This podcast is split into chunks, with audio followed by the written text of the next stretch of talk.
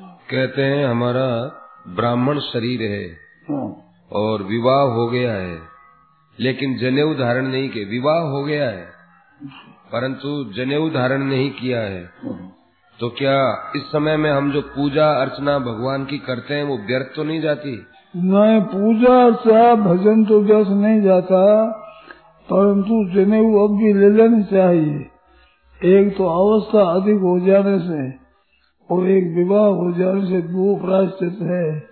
और के पिता की नहीं थी, जिन्हें वो तो तीन प्रायश्चित है। प्रायश्चित करके जिन्हें वो नज़र चाहिए।